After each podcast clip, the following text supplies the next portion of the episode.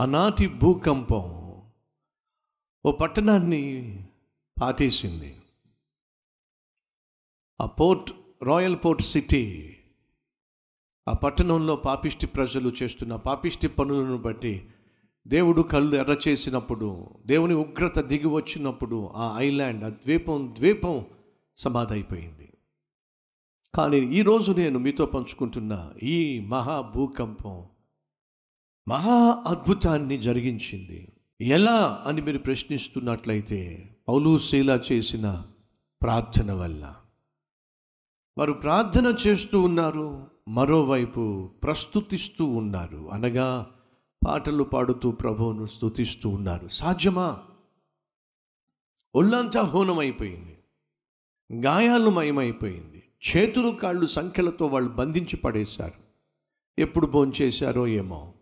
బహుశా ఆకలితో అలమటించిపోతూ ఉండుండొచ్చు. నిర్దాక్షణ్యంగా వారు నిందించబడ్డమే కాకుండా కొట్టబడ్డారు గాయపరచబడ్డారు చెరసాల్లో పెట్టబడ్డారు.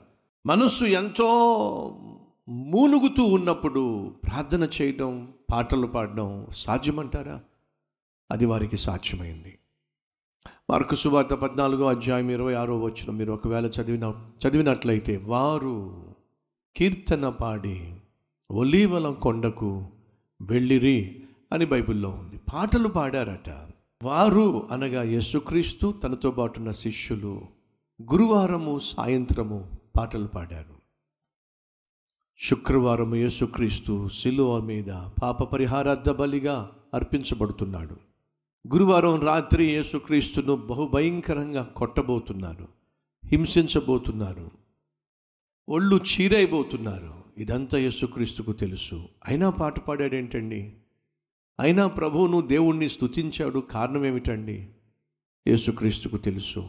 తను పొందుకోబోతున్న శ్రమల ద్వారా మనం రక్షించబడబోతున్నామని ఆయన కార్చబోతున్న రక్తము ద్వారా మన పాపములు కడగబడతాయని ఆయన శిలువలో మరణించటం ద్వారా నిత్య నరకంలో కాలిపోవలసిన తగలడిపోవలసిన మనము విడిపించబడతామని ఏసైకు తెలుసు కాబట్టే సంతోషంగానే ఆ సిలువను సిలువ మరణాన్ని ఆయన అంగీకరించాడండి. బైబిల్ సెలవిస్తుంది ఐదో అధ్యాయము యాకో పత్రిక పన్నెండు పదమూడు పద్నాలుగు వచనాల్లో మీలో ఎవరికైనా శ్రమ సంభవించినా వాడు ప్రార్థన చేయవలను. ఈరోజు మనలో ఎవరైనా ఉన్నారా? శ్రమల గుండా వెళుతున్న వాళ్ళు బాధల గుండా వెళుతున్న వాళ్ళు ఇరుకు ఇబ్బందులు గుండా వెళుతున్న వాళ్ళు ఎవరికి చెప్పుకోలేనటువంటి సమస్యల గుండా వెళుతున్న వాళ్ళు ఉన్నారా? ఏం చేయాలి? ఈ సమస్యల్లోంచి బయటపడాలంటే బైబిల్ సెలవిస్తుంది ప్రార్థన చేయాలి. మీలో ఎవరికైనాను శ్రమ సంభవించినా ప్రార్థన చేయవలను.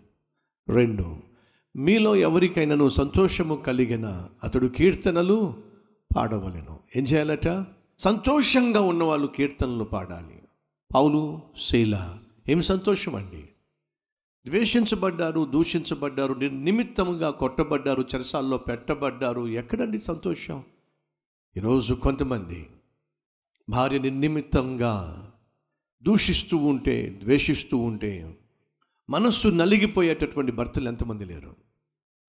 భర్త భార్యను అర్థం చేసుకోకుండా ఇష్టం వచ్చినట్టుగా మాట్లాడుతూ ఉంటే ఇష్టం వచ్చినట్టుగా వ్యవహరిస్తూ ఉంటే గుండె గుబులుతో అల్లాడిపోయేటటువంటి సిస్టర్స్ ఎంతమంది లేరు? ఎవరైనా ఒక మాట అంటే తట్టుకోలేక తల్లడిల్లిపోయేవాళ్ళు మనలో ఎంతమంది లేరు. అన్నవాళ్ళు మీ బ్రదర్ కావచ్చు సిస్టర్ కావచ్చు అయిన వాళ్ళు కావచ్చు కాని వాళ్ళు కావచ్చు ఏమిటో ఒక మాట అంటే తట్టుకోలేం? కొట్టేశారండి. పౌలును శీలను పట్టుకొని చావబాదారండి. చిన్నపిల్లలు కాదండి వాళ్ళు సేవకులండి. సేవకులను పట్టుకొని చావ కొట్టేస్తే చావ బాధేస్తే వాళ్ళు ఏం చేశారో తెలుసా? వారిని శిక్షించిన లేక కొట్టిన గాయపరిచిన వారి గురించి వారిని శపించకుండా ప్రార్థన చేశారండి. అంతేకాదు పాటలు పాడారండి. గాయాల మధ్య దెబ్బల మధ్య దేవుణ్ణి స్తుతించారు. భక్తుడైనటువంటి చార్లెస్ పర్జన్ అనుకుంటా ఈ మాట అన్నాడు ప్రార్థన అడుగుతుంది పాటలు లేక స్థుతి పొందుకుంటుంది అన్నాడు. ప్రేయ ఆస్క్స్ ప్రైజ్ టేక్స్ ప్రార్థన అడుగుతుంది స్థుతి తీసుకుంటుంది. మనలో చాలామంది ప్రార్థిస్తారు కానీ ప్రభువును స్థుతించరు నువ్వు ప్రభువుని ఎప్పుడు స్తుతిస్తావంటే కృతజ్ఞత కలిగి ఉన్నప్పుడు. ఎప్పుడు కృతజ్ఞత కలిగి ఉంటావంటే నువ్వు అడిగిన వాటిని పొందుకున్నావనే విశ్వాసం ఉన్నప్పుడు. పౌలు చెరసాలలో గాయాల మధ్య ప్రార్థన చేయటమే కాకుండా పాటలు పాడారండి. మత సువాత ఐదవ అధ్యాయము పదకొండవ వచనంలో ఈ మాట ఉంటుంది.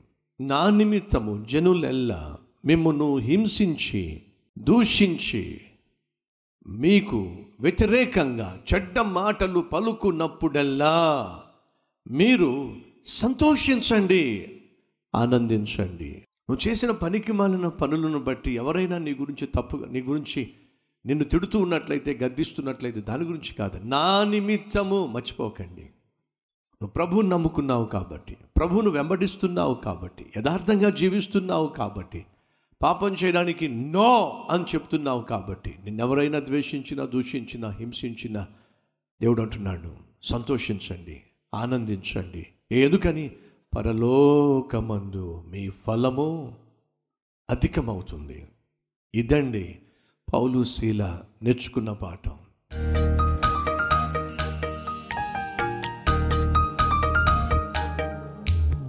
మహాపరిశుద్ధుడు అయిన ప్రేమ కలిగిన తండ్రి విత్తబడిన వాక్యం ఫలించాలి నాయన. వాక్యానుసారంగా మేము జీవించాలి ప్రభువా. అంతేకాకుండా శ్రమలను బట్టి కష్టాలను బట్టి కృంగిపోకుండా ప్రార్థనతో పాటలతో వాటిని మేము జయించాలి నాయన. మా చుట్టూ ఉన్న వారిని ప్రభావితం చేసే జీవితం మేము జీవించాలి నాయన. అటు జీవితం మాకు దయచేయమని. ఈ వారంలో ఎంతో సేవ ఉంది ఎన్నో పనులున్నాయి. మా ప్రయాణాల్లో మా ప్రయత్నాల్లో నాయన ఆశీర్వాదం దయచేయండి. మా కుటుంబం చుట్టూ నీ కంచి వేసి కాపాడండి. ప్రతినిత్యము నిన్నే సేవించే కృపను ఇవ్వమని. మన యేసుక్రీస్తు నామం పేరట వేడుకుంటున్నాం తండ్రి.